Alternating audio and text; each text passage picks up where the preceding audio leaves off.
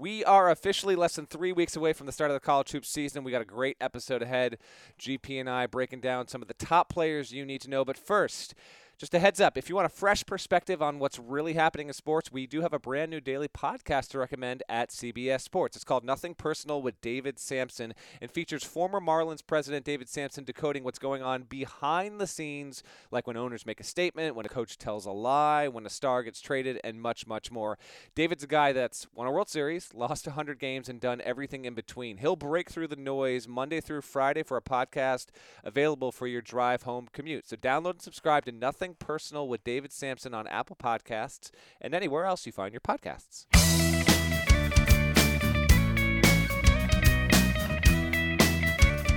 Hey there, it's Gary Parrish. It's Wednesday, October 16, 2019. Welcome back to the CBS Sports Eye on College Basketball podcast, where we sometimes discuss camel fighting. And Leaky Black Matt Norland is here with me, and we are now less than three weeks away from the start of the season. That comes November 5th.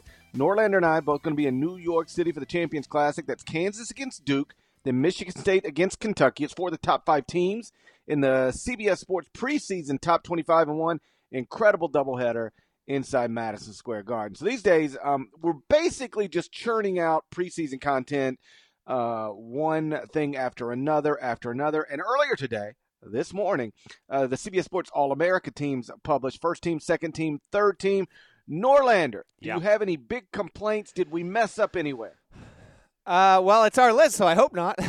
um, I don't think so. Now, this wasn't a situation where it was just you, me, Kyle Boone, Kyle Porter, uh, our newest addition, uh, Emily Karen, Jerry Palm. We also have uh, a couple writers from 247 Sports and many of your colleagues at CBS Sports Network and uh, Big CBS, if you will, you know, the Clark Kellogg's and all that, vote on this. So it is our widest pool of voters that we do for the entire season. And so because of that, we sometimes get uh, results uh, overall that will differ from what you and I have. I'll be interested to see who you voted for and how different it is. But on the whole, Parrish, uh, I only have a couple of disagreements, and that's because of who I had on my ballot. I'll get to that in a, in a couple minutes. But I, I think this is. I, I'm pretty good with it overall. Um, as I was looking at it when I saw the results, and I wondered if you had the same reaction. While there's not a, a lot of surprises, I think on the first team, uh, maybe a debate for one player, maybe. Um, as you get into the second and third team, I, I was looking at like, all right, so how should the how will these team seasons go? How will these players uh, stack up statistically, and where could we be wrong? And I think there is the potential, GP, for a couple of guys for us to swing and miss on, but it wouldn't be like we aren't reaching on any of these players. Um, so for overall, I like them. Uh, do you want to uh, have the honors of revealing the first team here before we get to the second and third?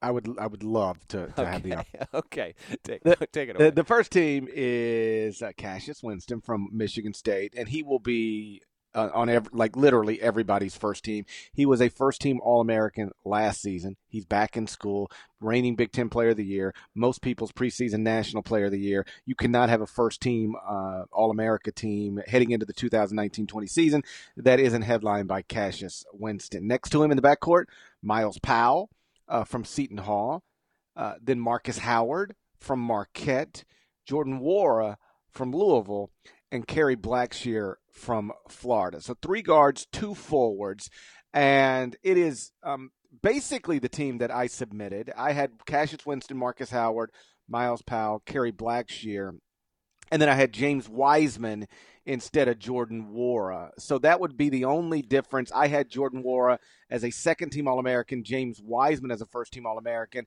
The voting, once tallied, had James Wiseman as a second teamer and uh, and uh, Jordan Nwora as a first teamer. And I'd, I'd like listen. I, I don't think it's crazy to have the first five we have. I would just sub one player out uh, for another. Yeah, I had more differences there. Um, I'll get to that in just a second. As for this, uh, as for this team, uh, Cassius Winston is consensus. Um, it just it's it's irrefutable. Marcus Howard should be borderline consensus. What will be interesting about Marcus Howard's case at the end of the season is will you know Kerry will he be an absolute stat monster where he is just validated on a first team regardless of Marquette's record? Remember Marquette lost the Hauser brothers. They do bring back some good talent, but they are not projected to be a top four team in the Big East. So it's not impossible. Obviously, you can be a first team All American um, if your team isn't you know in that single digit NCAA tournament range. It's just harder. So it'll be interesting to track uh, Case all season long. Whereas Myles Powell plays for a Seton Hall team that could have its best season literally in decades. He is so much fun to watch, and I understand that a lot of people listening to this podcast are are probably familiar with him, but because Seton Hall has not been uh, continually in the NCAA tournament and factoring into the second weekend, he might be just the kind of player where you've heard about him, maybe more than you've seen him. Uh, I do highly endorse watching Myles Powell play. He is extre- he is tough, great scorer, great instincts, huge competitor, and um, I like this flavor. Seton Hall player, first team preseason All American. You rarely get that. He is very deserving of that. Uh, Nwora, I'll give it up right now. I had him as a third teamer. I I like his talent. He's the ACC preseason uh, player of the year. Um, but ultimately, I'm not convinced that he is going to wind up having the stat line compared with some other guys that I think are going to be a combination of both really good and on really good teams. So that's just you know a minor difference. He's a really really good player. I just had him on my third team, and then Blackshear at Florida. He's the one I also, uh, Parrish, I submitted him on my third team. Blackshear is going to have a lot of talent around him. Florida should probably be uh, one of those teams that is in the top 15 of the AP t- top 25 most of the season, maybe the entire season. We'll see how, you know, sometimes a loss early can kind of toss you out of that. But he's got great freshman, Scottie Lewis, Tre Mann around him. Andrew Nembhard is a, is a very good point guard. So how much will he factor into the team's success? So Blackshear, who was by far the most coveted, immediately eligible transfer on the market. Um, I, I'm I just wonder if if he'll be squeezed out. That's all. Florida should be good. and He should put up good numbers. Uh, but he is actually the only player that made our first team where I think that we could look back in March and say Blackshear's been good. Nembhard's the best player. Scottie Lewis is going to be the highest draft pick, and so we might have reached just a little bit on him in the preseason. Yeah, I could buy that. I mean, I, I think he's a statistically a, a pretty rock solid choice, but how often is a first team All American not going to be the best player on his team? It's possible, possible that Kerry Blackshear is not the best player on his team, although obviously based on the, the way that I voted and the way that most of us voted, um, we suspect that he will be. The second team uh, that we have is uh, Tre Jones, uh, the Duke point guard, Cole Anthony, the North Carolina point guard, Devon Dotson, the Kansas point guard. So three guards there, uh, followed by Isaiah Stewart, uh, the freshman, likely one and done prospect at Washington. And then we, like I mentioned, got James Wiseman on the second team, even though I had Wiseman on the first team. If you're looking for some discrepancies there, I actually had Tre Jones as a third teamer, and I can like looking back on it, like maybe that was maybe that was wrong. I, I, can acknowledge that. Like he he was very very good for an excellent Duke team last season. Bit of a surprise um, for for some that he returned to school. I had Cole Anthony as a second teamer, so he's right where I had him. I had Devon Dotson as a third teamer, um, so you know just a little bit off. Uh, Isaiah Stewart is actually so we sent in a ballot with 15 players, five first, five second, five third. Isaiah Stewart is the only team that made one of our teams that I didn't actually vote for. I didn't have him at all. Instead of him, I had Kaleb Wesson from Ohio State on the third team. But again, the second team, Tre Jones, Cole Anthony, Devon Dotson, Isaiah Stewart, James Wiseman. You cool with that? I got to say, I love that we're talking this stuff. By the way, it's been a fun off season, a lot of big issues, important issues, but just getting into this kind of stuff, uh, I'm I'm so ready for the season to start when we're getting into this. Um, well, now you enjoy it because we're about to do 48 minutes on name, image, and likeness again. I'm confident there's something I haven't said 80,000 times already, so I want to get it. I want to get it one more time. Oh man, uh, we love the listeners, and we hope that you are uh, embracing this as much as we are. Because I do like, uh, I'm I'm researching the one to 353 right now, and it's fun. It's real work. Like it's a slog, but I I do like. I'm genuinely hyped for the start of the season. Um, all right, so like you, I did not vote for Isaiah Stewart. In fact, um, I think I'm colored by this, but I think that Jaden McDaniels will be the better freshman on his own team. So they both play for Washington. Uh, I, I just I suspect that when we get to the end of the season, they will both be very good. They will both get Washington into the NCAA tournament. I think with room to spare. But I think we're to look at them and while it will be close, say if you could only have one of these two, who would you take? My stance is Jaden McDaniels. I did not vote for McDaniels to make any of the All American teams, and I did not vote for Isaiah Stewart.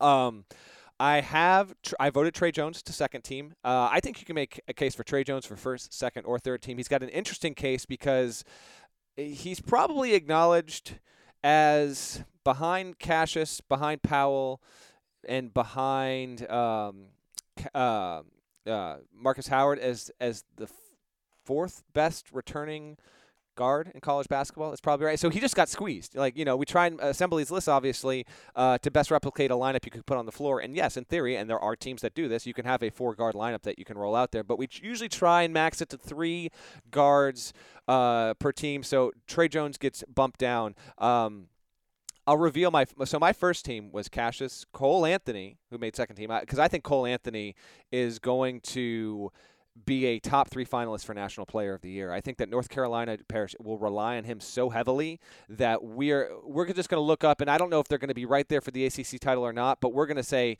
if this team did not have Cole Anthony, uh, it might be flirting with like an eight or nine seed as opposed to a th- two, three, or four seed. So Cole Anthony, Cassius Winston, Myles Powell, and then. Um, two other players that actually made our third team. I voted for first team. I'll reveal them in a second. Then my second team was Marcus Howard, Devon Dotson, Tre Jones, James Wiseman, who I had on there, and then I'll give it up here. Killian Tillie, I voted for second team as long, and that's with an asterisk. As long as he can remain healthy, he had a minor knee uh, flush out kind of deal. He'll be ready to go in time for the start of the season. Um, but overall, I think that's probably accurate. You've got you've got Dotson uh, who is on a really, really loaded Kansas team, and I think that he's going to make a huge jump. I said what I said about Cole Anthony. Tre Jones, can he develop a jump shot? Can he be a top five defender? And then Wiseman. You said you had Wiseman first. I don't have much issue with that. Um, my thing with Wiseman is I don't see how he falls out of the top five of the of the June 2020 draft. I've seen him be really good, and I've also seen him in person. You know, obviously before he got to Memphis, uh, be like, dude, you should be dominating this game right now, and it's just it's just not happening. Um, so I just I, I want to see if he's continually good, GP. Uh, but you had Wiseman first, right? You had him on the first team. I heard that. Yeah, correct? but uh, to your point, I mean, it's one of the points I've made many, many times is that you know we watch all these guys on the EYBL circuit, and in recent years. When you went and watched DeAndre Ayton, for instance, like he was dominant pretty much every, every single time. time. Yes. Um, you went and watched Marvin Bagley. His team sucked, but he was dominant pretty much every time out. You're exactly right about Wiseman. Like I, I've I've looked up in games before, or you just grab the box score and you go, yeah, really? This is this is it? Like this is what you did? You're the, you're the, supposed to be the number one pick in the 2020 NBA draft, and you just got you know nine points, five rebounds in an EYBL game. Like I, I clearly I think he's going to be very very good, but I don't know that he will be as statistically awesome as Ayton was as a freshman, as Bagley was as a freshman. I, I'm I'm I'm skept optimistic, but skeptical. I just have, and I do want to save a lot of this conversation that I'm about to just dip into for when we get closer to the season and can have a full blown Memphis segment. But I just have some skepticism about where Memphis lands overall as a team. And if they are not a clear cut best team in a good, not great American, will that have an impact on Wiseman's case as a first teamer? To be clear, I do think he's going to be good. I have him as a second teamer, um, but he does. I mean, Memphis has the number one recruiting class, so they got a lot around him. Uh, how much will they come to rely on the guards? Um, I, just I've said it before. I'll say it again, and I will repeat myself. I know many times on this podcast. Memphis is the most interesting team in college basketball for the season ahead for me because I think I have uh, more doubt about how good they will be than others. I think they will be good. I don't think it's going to be one of the five, and probably not one of the ten best teams in America always, as always, willing to be wrong. Uh, but that was the biggest reason why I put Wiseman, not just second team, but if I'm completely honest with myself, he was my final choice that I put on the second team. Another interesting development from this week, um, independent of the All America teams, is that the AAC Media Day was on Monday, and the head coaches in that league gave more first place votes to Houston than they did Memphis. Now, it's interesting because, and how about this? Um, you tell me what it means because people ask me nonstop, like, well, what, GP, what do you think this means? You tell me what it means. Because here's the truth You cannot find a Las Vegas sports book that gives Houston better odds to compete for the national championship than Memphis. You really can't find any preseason rankings that have Houston above Memphis. Like people are wildly different on Memphis. Uh, you know, Seth Davis has I, the Tigers, I think, as high as number six. Other places they're in the twenties. Um, people are all over the place on Memphis. I don't know anybody. I can't. I haven't seen a national ranking, whether it's us, ESPN, the Athletic, anybody else that has Houston above Memphis, and yet the American Athletic Conference coaches gave Houston more first place votes than Memphis. What does that mean? Uh, it means that uh, first and foremost, Kelvin Sampson's coaching chops are that highly respected. I think it is. I believe that it is more respect to Sampson than it is disrespect to Penny. Um, but that is that result is surprising and is very hard to validate. Um, I will not have. I'll, I mean, I'll. I won't give you the numbers right now, but I'm looking at my one to three fifty three. I have Houston. Uh, they are 21 spots behind Memphis in my rankings, and I might mildly tinker it before that stuff gets revealed next week. But while it can grow into a situation where Houston is seen as equal or better than Memphis at uh, you know, you know, two, three, four weeks into the season, given how much Houston lost last season, to me it is borderline unreasonable to project that Houston will be better than Memphis, uh, purely based on on three things.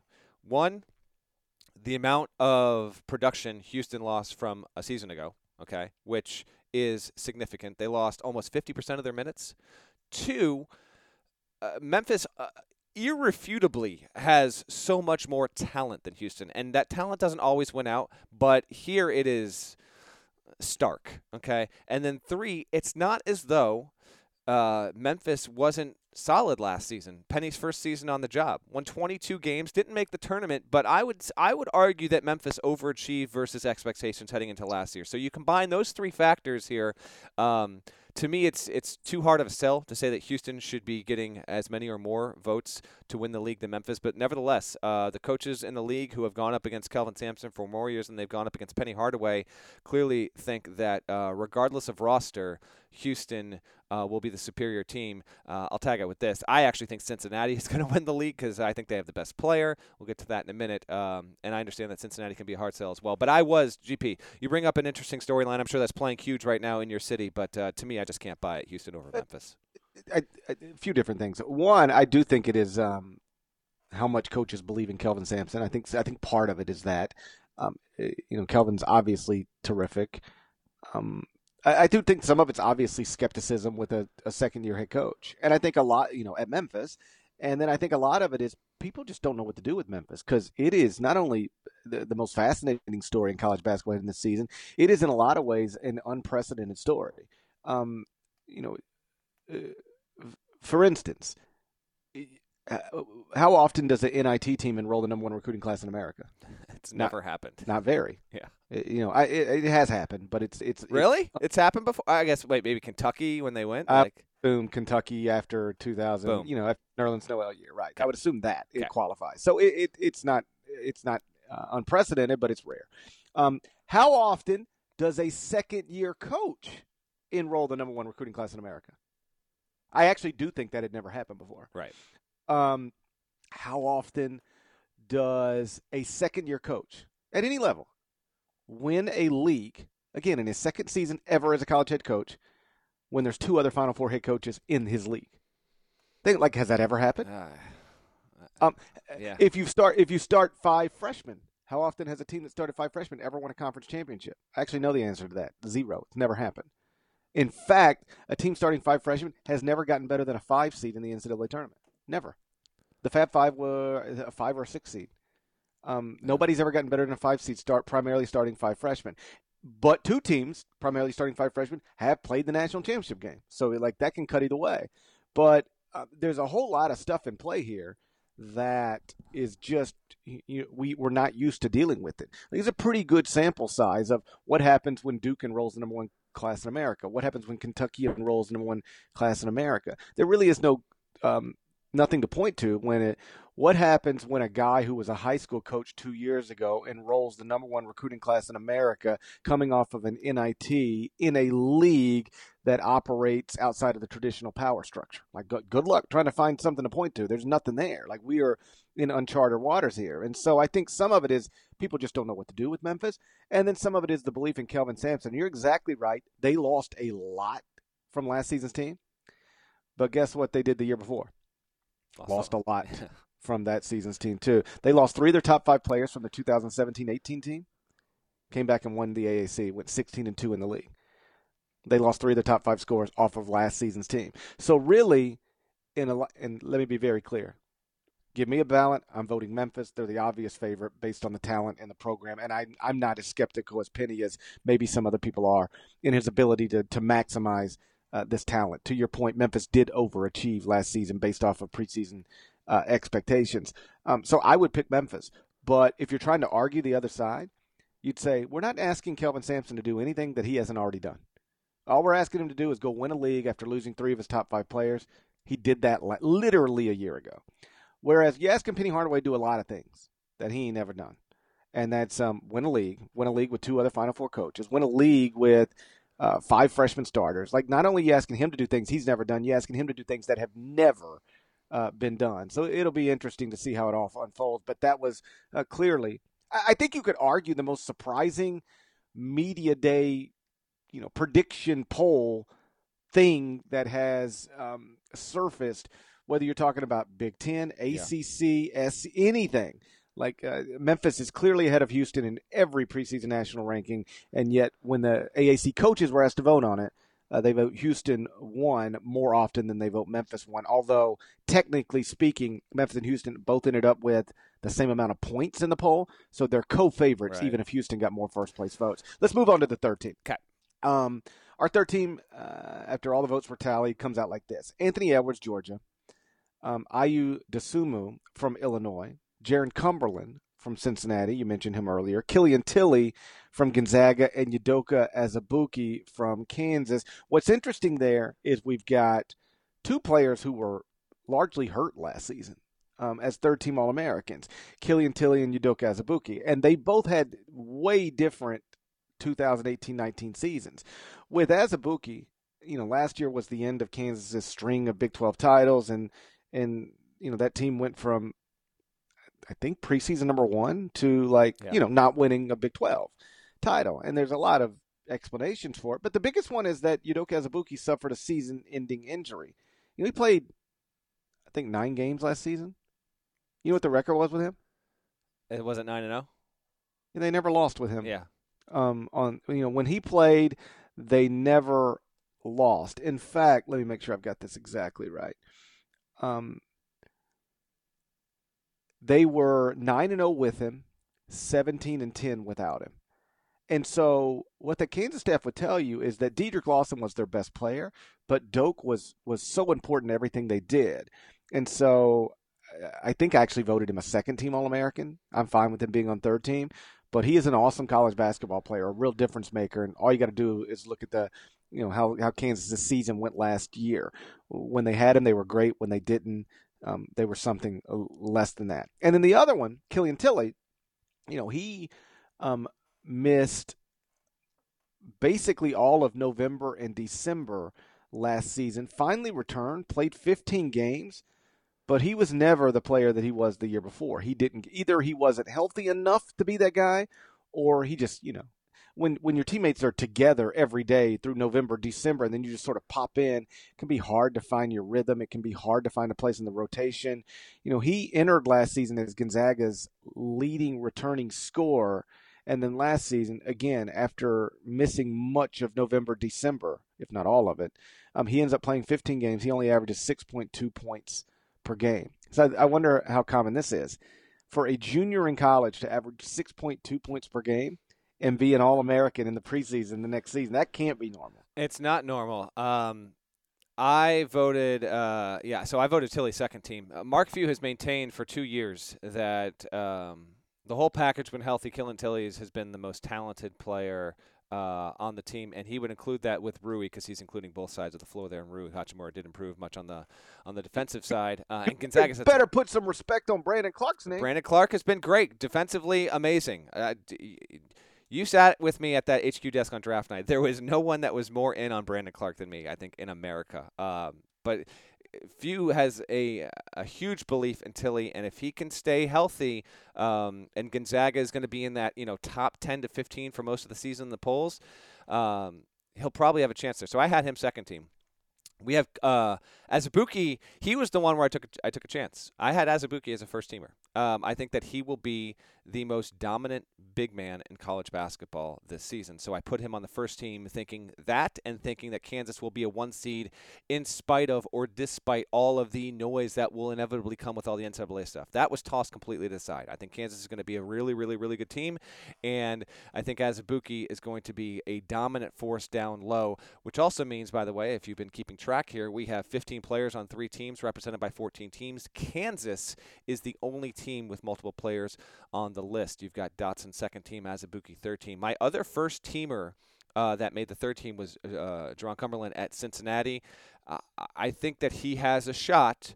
Uh, John Brannen's the new coach there. Really talented coach, did great things at Northern Kentucky. If he completely gives Cumberland the keys, I think he's got a shot to lead the nation in scoring. Uh, if that happens and Cincinnati is a top three team in the American, I don't see how he isn't a first team uh, All America at the end of the season. So he made my first team, makes the third team here. Anthony Edwards is a guy who uh, I think he is going to be a lot of fun. I'm I I voted him third team Parrish. Um, Georgia should probably make strides. Um, I think Georgia will be in the tournament, um, but I don't know. Uh, third team seems about right. Uh, there are a few freshmen: Cole Anthony, Edwards. Some could say Stewart. Some could say Wiseman. Those are the four uh, that uh, that made our that made our list. Uh, that are kind of going to be in the running for, for freshman of the year overall. Um, they're in very different situations, uh, but Edwards as a third teamer, I think, is the is the safe pick. Um, so you mentioned, by the way, that Stewart was the only name of the 15 you submitted that did not make the list. No, uh, he is the only name that made the list that I did not submit. I, yeah, sorry. Strike Willy Wonka, strike that, reverse it. Um, I had two names submitted uh, that didn't make the list. So um, my third team was Edwards, Jordan Nwora, Gary Blackshear Jr., and then two point guards. Uh, I voted Anthony Cowan to third team because I think at the end of the season, two things are going to happen. Maryland is going to be in the conversation for a two or a three seed. And when that happens, I think that Cowan is going to be viewed as more valuable than Jalen Smith. Um, but Cowan was my final submission because I almost wonder if they're going to just knock each other out, so to speak. But I don't think that's going to happen. I think Maryland's going to be the clear number two to Michigan State in that conference, and Cowan's going to finally, I've been waiting two years on this kid, uh, break through to a significant level. And then the other one, this this guy was awesome in international play uh, over the summer. He was among the most efficient players in all of college basketball last season, and is already putting in one season already put up assist to turnover ratio numbers that uh, were competing uh, with one of the best players to ever do it, not just at the program, but in the history of college basketball. I'm kind of tipping my hand a little bit here because um, Monty Morris did it at Iowa State two years ago, and now.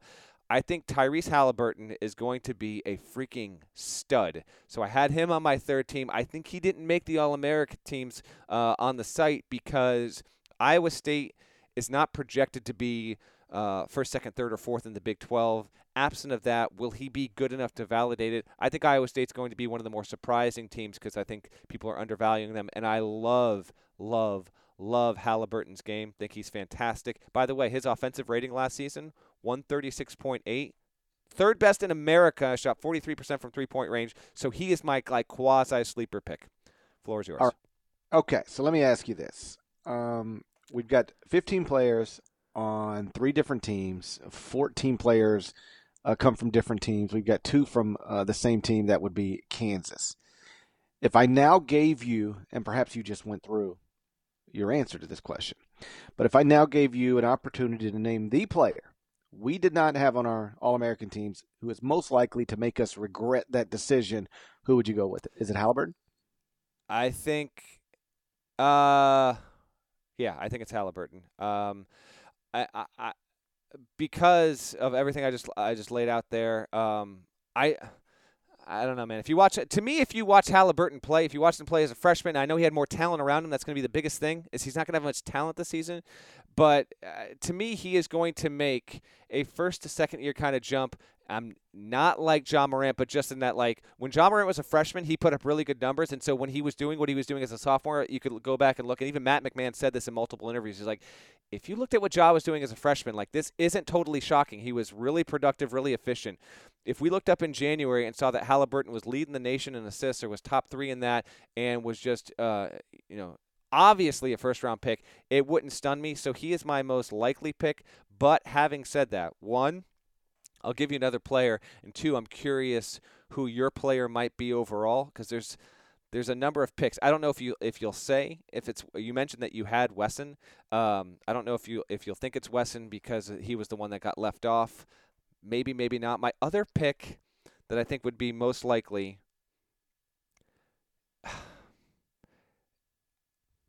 I, I guess I, I lean more than anyone else. Oh man, I this you might think this is nuts, but Tyrese Maxey? What if he's so awesome for Kentucky and they bring back two guards? That, that's why I didn't vote for him because they never, almost never, Gary, they never, almost never bring back two guards, but they did this year, Hagans and Quickley.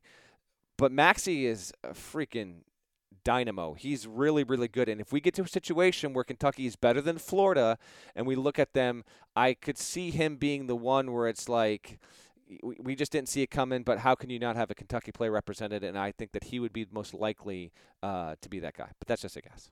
Literally the top of my list when Okay. I put together a list of, of people that could make us look dumb. I, I didn't necessarily go with Maxey, though, though that is the guy I would go with.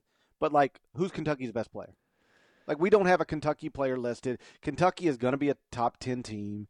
Kentucky is probably going to win the SEC, although um, Florida is another totally reasonable answer there.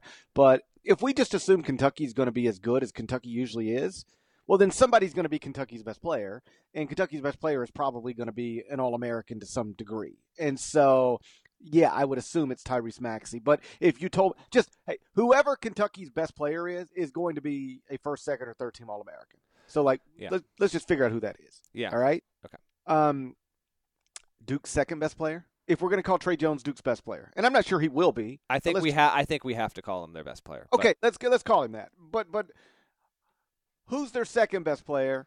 And and and and and and, and given that that person has a chance to be the best, another Duke player uh, would I, I would say some it, it it could be Vernon Carey, it could be Matthew Hurt, um, but some Duke player is go- like Duke always has two players who post great numbers.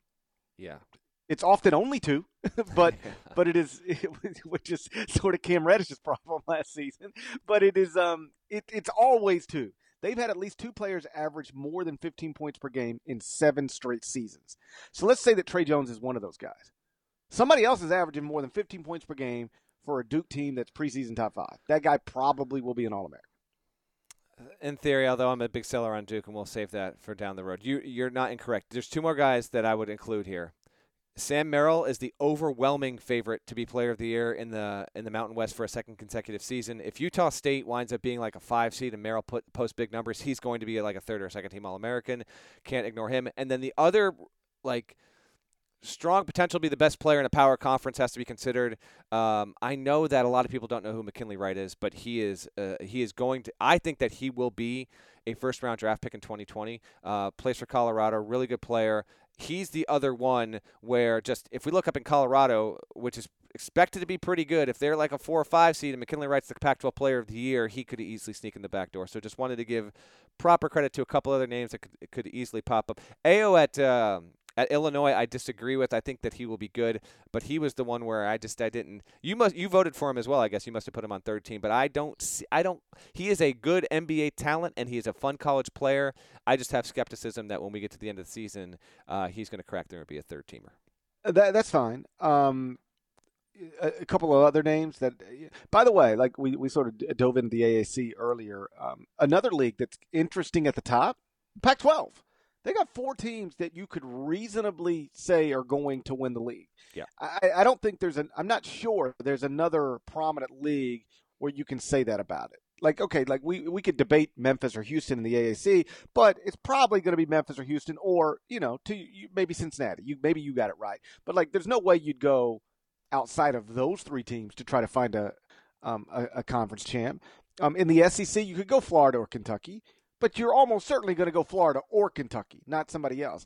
In the Pac 12, I think when we did our preview, we had our individual ballots, and some people had Oregon mm-hmm. finishing first, and I think that's me. Um, some people had Arizona, some people had Washington, and some people had Colorado. So I think you could reasonably pick any of those four um, to win the league, and then sure, um, whichever one does, that best player is going to be up for All America honors, right? So it could be McKinley Wright. Nico Mannion is another one yep. I came up with, a one and done point guard at Arizona, who is probably going to be a you know a lottery pick in the 2020 NBA draft. He's somebody who could make us look stupid. Either of the Washington freshmen. Well, I guess we've got Isaiah Stewart on it, so it, it would have to be McDaniels. But right, um, you know, perhaps there, um, or um, Payton Pritchard. Payton Pritchard, at, yeah. At, yeah, at Oregon, like he could be the best player on a top ten team, and if he's that, then you are you're going to be in the conversation for All America honors.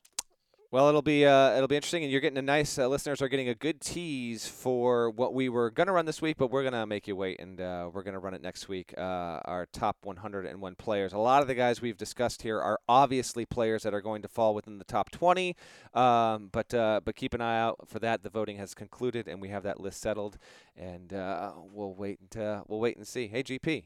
Yo, I hear. Um, there's some coaches who uh, who might be on the hot seat. You hearing? Yeah, you, you hearing that's similar? True. I I read the same thing you read, so we'll get to that momentarily. Hot seat talk, but first, check this out. Sports may be taking a hiatus right now, but the fantasy football season never stops, and neither does the Fantasy Football Today podcast. We're giving you three episodes per week during the offseason with Dynasty Talk, mock drafts, NFL draft previews, and your emails and tweets. So download and subscribe to Fantasy Football today wherever you listen to podcasts and start winning your fantasy league right now.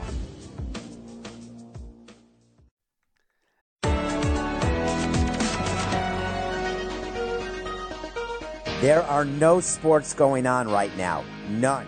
I never imagined times like this happening but here we are. And because we're all in this together, nothing personal with David Samson carries on. We will carry on every Monday through Friday. We will keep breaking down this widespread and lasting impact of the coronavirus and provide updates and insight on these unprecedented events. I mean, in my 18 years as president of a Major League Baseball team, I saw some crazy stuff, but nothing quite like COVID 19. It's brought the live sports world to its knees. And I promise to decode the BS in sports, and that's never been more true than right now. You need to know what's happening. Download and subscribe to the Nothing Personal with David Samson podcast on Apple Podcasts, Spotify, Stitcher, wherever else podcasts are found. And remember, it's just business. It's nothing personal. So, one day last week, you know, we get these emails and they got these documents in them, and you click on it, and it's like, uh, "Hey, here's the preseason plan," and uh, I, I, guess you're supposed to print it out and put it on your wall or something. I I don't do that. Neither do and I. So, so sometimes things sneak up on me, and I was looking at it uh, late last week, and it said uh, for Monday, October fourteenth, uh, coaches on the hot seat, Parrish and I and I was like, well, that's my last name, so probably indicates I'm supposed to be doing this. But I don't remember ever having this conversation because I've made it clear in the past I don't like doing these. I just don't, I, for a variety of reasons we can get into. I just don't like doing them, and so. In recent years, I've either done it differently. No, no, no. Like, in, in recent years, I've done them. Okay. Let's well, be clear there here. Was, there was one time, I maybe this was three years ago, where they were like, "Hey, you know, coach on the hot seat. It's preseason. Got to have hot seat." And I said, "Yo, like, um, we just had a, like four assistant coaches get arrested. It was two years ago. Yes, two years ago Okay. this happened. Yes. And I said, hey, rather than do a traditional like hot seat list, why don't I just write a column about how the hot seat's flipped upside down? You know, the uh, um, used to, if you're a winner, you're fine, but now you could be a winner on a wiretap, so you might not be fine. And um, if you are a loser, boy, you're in bad shape. But man, maybe an AD would like to hold on to a, a average coach if if you know that guy's not on a wiretap. And so that was just my like little Weasley way. Of oh, you spun it. You spun it brilliantly. I don't deny that. Whatever. Right. Okay. So um, I look at this guy. I, I, I text our, our editor Marcus now, the great Marcus Nelson. My- Nobody works harder than Marcus Nelson. That man's uh, That's he's correct. always in there. He's always in there, just like grinding it out. So I, I text him I'm like, "Yo, I saw uh, my name next to the uh, hot seat thing. Does that mean I'm supposed to do the hot seat thing?" As if it could mean literally anything else, right? What else could it possibly mean?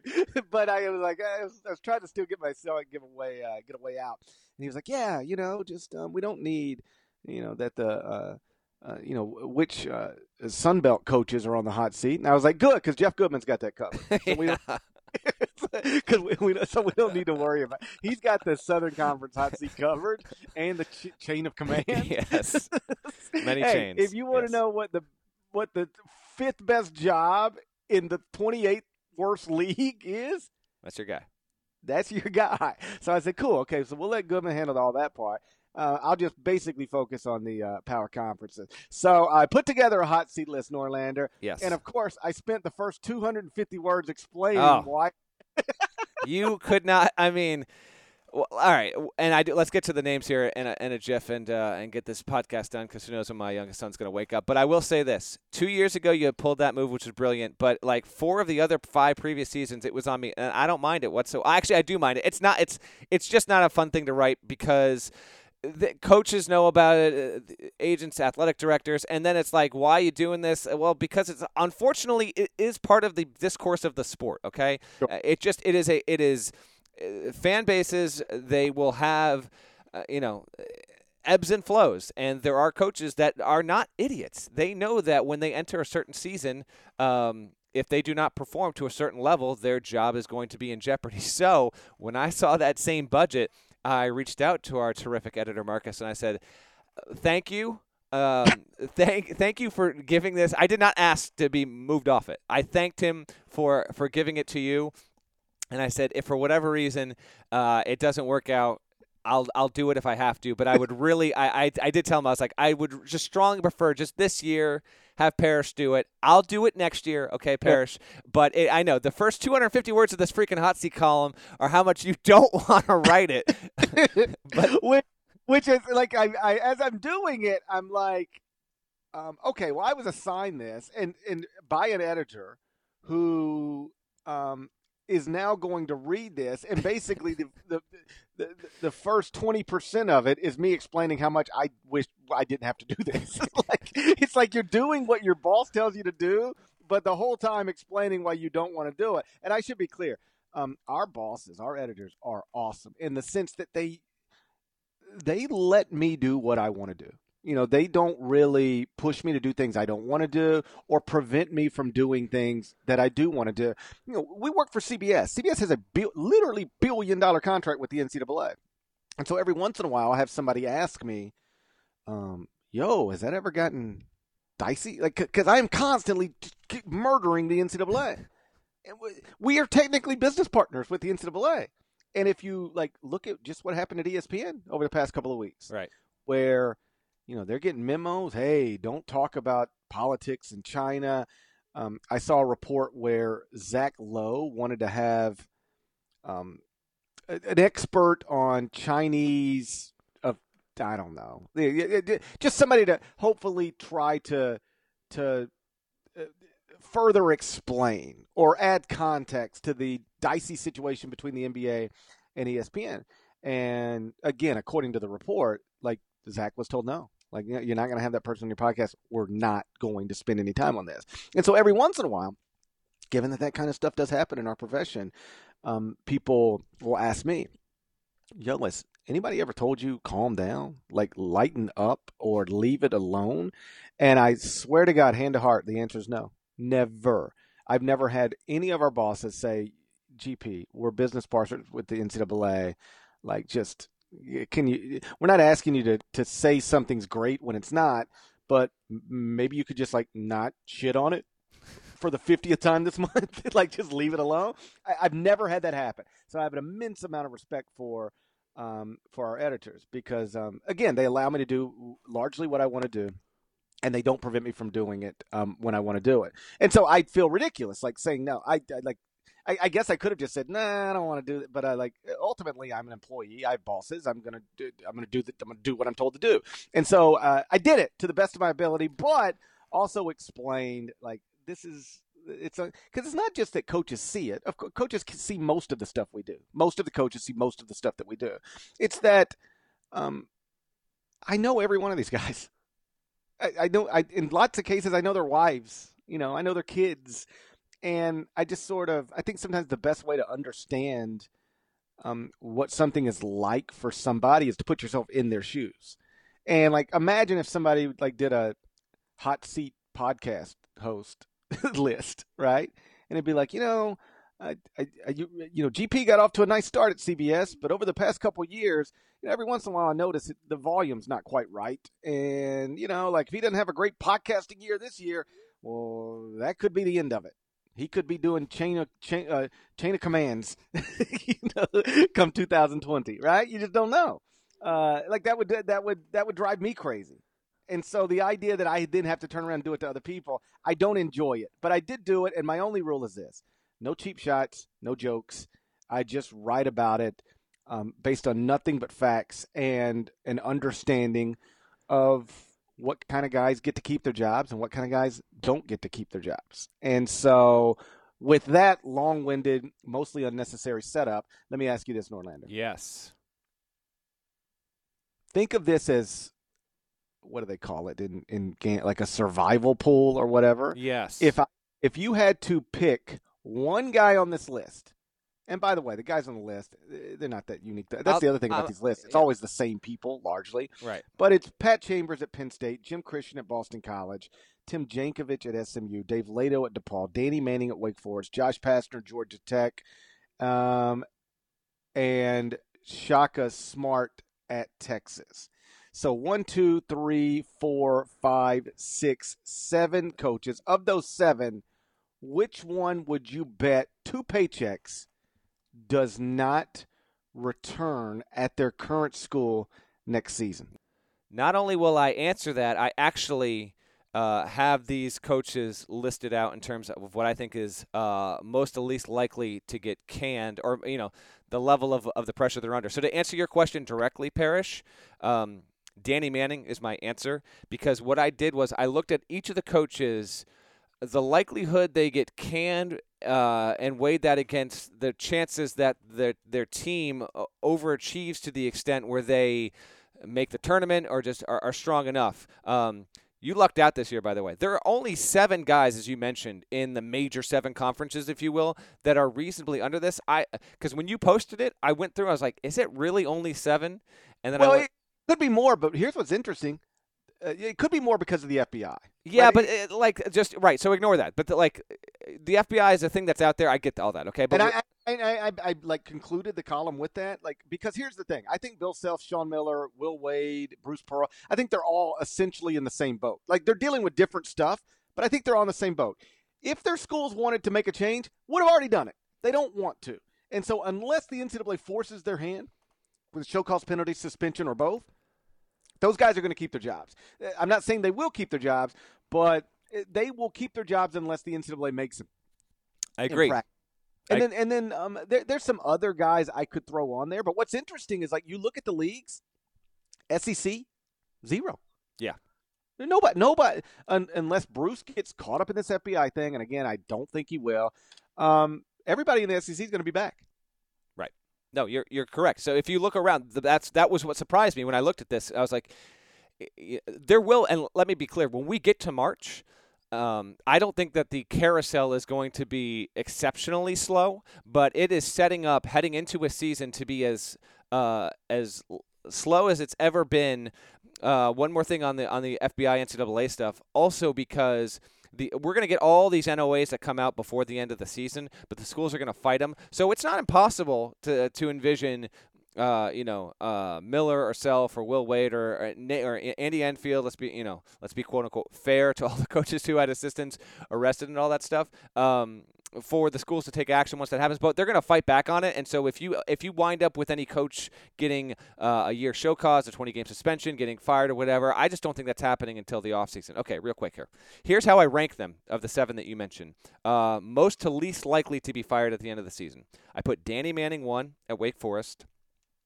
I put Pat Chambers two at Penn State, and the reason why I have Chambers at two, one, he is in, he is approaching some sort of record here. He has been at a power conference program. Granted, it's Penn State where the expectations are at ankle level. I get all of that, but he is now in year one, two, three, four, five, six, seven, eight. He is in year nine. I honestly don't know if there are more than one or two men in the history of men's Division One college basketball who have been at a power conference program, gone nine consecutive years without making the NCAA tournament, and have held their job to enter year number 10. The other reason why I put him two is I personally am more down on Penn State than just about anyone. They were 14 and 18 last season. They bring back a really, really, really good player in Lamar Stevens. I just don't think that Penn State's going to be a top seven or eight team in the league. If and when that happens, I can see them splitting ways. I have him too. I have Dave Leitao at three. He's got a weird situation. DePaul's not going to be good again. They did get Charlie Moore immediately eligible. He previously of Kansas and previously of Cal. But if DePaul is ninth or 10th in the Big East again, I understand that they're trying to restructure his contract. Uh, they, they need to reboot. Uh, but he's got a weird situation. Nevertheless, I have him at three. I have Jim Christian at Boston College four. Um, it's going to be a, an interesting season because they, unfortunately, don't have Ky Bowman, who left early. They lost Wynston Tabbs, their best player for the season, to an injury. They bring in Derryck Thornton. Um, if if BC has another sub 500 season like last season, I think it's more likely than not that Christian goes. Jankovich at five. He was the only name Parrish on your list that surprised me. Only in that I just his uh, his status wasn't on my radar. It is only year four. He did win 30 games his first season. But if it really went south, I mean, it's it's clearly his weakest roster yet. Um, might they have a change? I don't think so. But if it went really really south, I don't know. We wait and see. Uh, six. Oh, no, sorry. Um, I I miss. I jumped ahead. I have Shaka at five. Jankovich at six. Shock at five only because I think Texas is going to be good. I think they're going to make the tournament and he'll be fine. If they don't, I don't see how there's not a change uh, personally. Um, but uh, that said, I have him lower because I don't think that they're going to fail. I think Texas is going to be good. Then I have Jankovich at six, and then I have Pastner at seven. He's the only one where I disagree on because Pastner um, was weird. This is a super weird case. Georgia Tech, uh, it's uh, appealing his postseason ban. Who knows if it'll win or whatever. But Pastner wasn't, as a coach, hit with anything with that. When you have a program that is hit as hard as Georgia Tech as much as it is, and the coach gets nothing, that's extremely rare. I actually think that it would take a ton for him to get fired here. That's the only name you have listed where uh, I, I think he is at almost no risk of being fired this season. Yeah, uh, on Pastner, I don't think we ever got into it on the podcast, but like I was shocked, and I got text messages from other coaches who were shocked he didn't get hit personally. The way that Bill Self is is you know been hit by the NCAA, and we assume Sean Miller will uh, as well. Um, I mean, it was his close friend committing the violations. You know, like usually when we have you know these quote rogue boosters, uh, there's somebody the coach probably knows, but it's not like somebody the coach is in communication with 15 times a day. Like the idea that you're somebody you have identified publicly as a dear friend and a close friend and one of your best friends and your family spend time together and that guy is flying your players to Arizona and even if you didn't know the odds and, and reasonable minds can disagree on that but the the idea that you wouldn't be held accountable for that on some level was, was surprising to me. I'm not saying it's wrong. I'm just saying I was surprised by that. And I had other coaches in the industry uh, text or call and be like, how did he not get mm. um, any individual charges uh, given that the guy doing a lot, like he had a staff member doing this and a close friend doing this and he doesn't get hit at all. So whatever. But like my bottom line on Josh would be uh, when you're not winning and you've got NCAA problems, like that's a terrible combination. And the truth is, I do think Georgia Tech's a tougher job than maybe people realize. Um, it is a job where people have been successful. not as successful maybe as the perception is, but you can win there, and he hasn't won there, and and, and that's a problem. Uh, let's go back to the other end though. Um, the very first coach you mentioned is the one, and I don't say this with any joy, but it is the one I have the least confidence that he's going to be back, and that's uh, Danny Manning. I mean, he has now been at Wake Forest. Uh, this will be his sixth year. He's never finished better than tenth in the ACC, and this is another job that is um, tougher than it's ever been you know, wherever Wake Forest was in the pecking order of the ACC once upon a time, it became different when Louisville came to the ACC, when Syracuse comes to the uh, ACC. So it's gotten pushed down a little bit. It's a harder job than the job that Dave Odom had. It's a harder job than the job Skip Prosser had. But at some point, if you're at a place that, you know, where Tim Duncan played, where Chris Paul played, and you're not even sniffing the NCAA tournament, um, you know that that's the type of place where a change gets made and um, it's the type of place where a change gets made, and the, you know the details are are largely irrelevant. He lost two players two years ago um, to the NBA draft, even though they didn't get drafted. Like that's a career changing thing, but it, it, it is what it is. Um, on the rest of these guys, um, you mentioned Pat Chambers entering year 10, or, or no, entering year 9, yeah. never made the NCAA tournament. Bill Carmody actually spent 13 years at Northwestern without ever making the NCAA tournament. So it's not unprecedented, uh, but it is rare. At some point, your school just changes for the sake of change. And then uh, the last person I would touch on is Shaka. Um, clearly, it hasn't gone the way anybody wanted it to go or expected it to go. I would say, been there four years, lost his leading score mid season, mm-hmm. two of those four years. Like, I think that matters. Um, f- forget that he loses Jaxson Hayes a year earlier than he ever could have thought because that stuff happens to lots of people. But like losing your leading score mid-season, first to like a suspension transfer thing, uh, the other time to freaking leukemia, like those are unfortunate cards. And so I'm still a believer in Shaka. What I would what I would do if I were him, I think, because it doesn't matter how many times I say that, the fans are restless. I mean, they fired Rick Barnes after he went to um, 16 NCAA tournaments in a 17 year span. So when you miss the tournament twice in your first four years, like that's not great. But the details do matter. Either way, the fans won't care. If I were Shaka, and I'd leave it with this, I'd try to bounce in the NCAA tournament, and then I'd try to bounce. I'd try to get in the NCAA tournament this year, and then get me a fresh start somewhere else. Because when you are on a list like this, you're always, or usually, you're one bad year from from getting got. Like it, it, even if this year's good, if the next yeah. year's bad, boom, that'll be it. If I were Shaka, I'd try to get to the NCAA tournament, and then I'd try to find best job I could get. I don't disagree. Shaka will be uh, the most interesting one to track all season long. Uh, just a heads up as we head out here, we will have our Player of the Year, Freshman of the Year, and Coach of the Year also go up this week on the CBS Sports app and at CBSSports.com. Keep an eye out for that, and then obviously we will uh, we will be back to chat with you next week. Shouts to Devin Downey. Shouts to Chester, South Carolina. Shouts to Terry M. F. and Teagle. He's a legend. Shouts to Larnell. And remember, subscribe to the Eye on College Basketball Podcast via Apple Podcast. That is the best place to make sure you're going to get it shot right to your phone as quickly as possible. So please go there, subscribe. It takes a second. If you got an extra second, leave a nice comment, rate it five stars, and we will talk to you again next week. Till then, take care.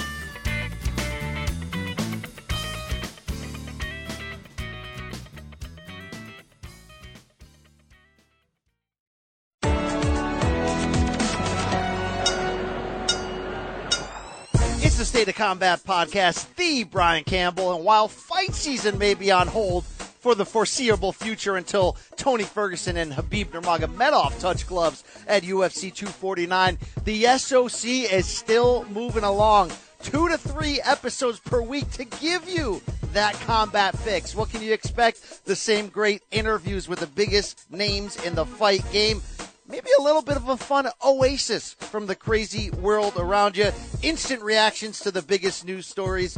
It's the SOC, available on Apple Pod, Stitcher, Spotify, and anywhere fine audio is found. Tell them BC sent you.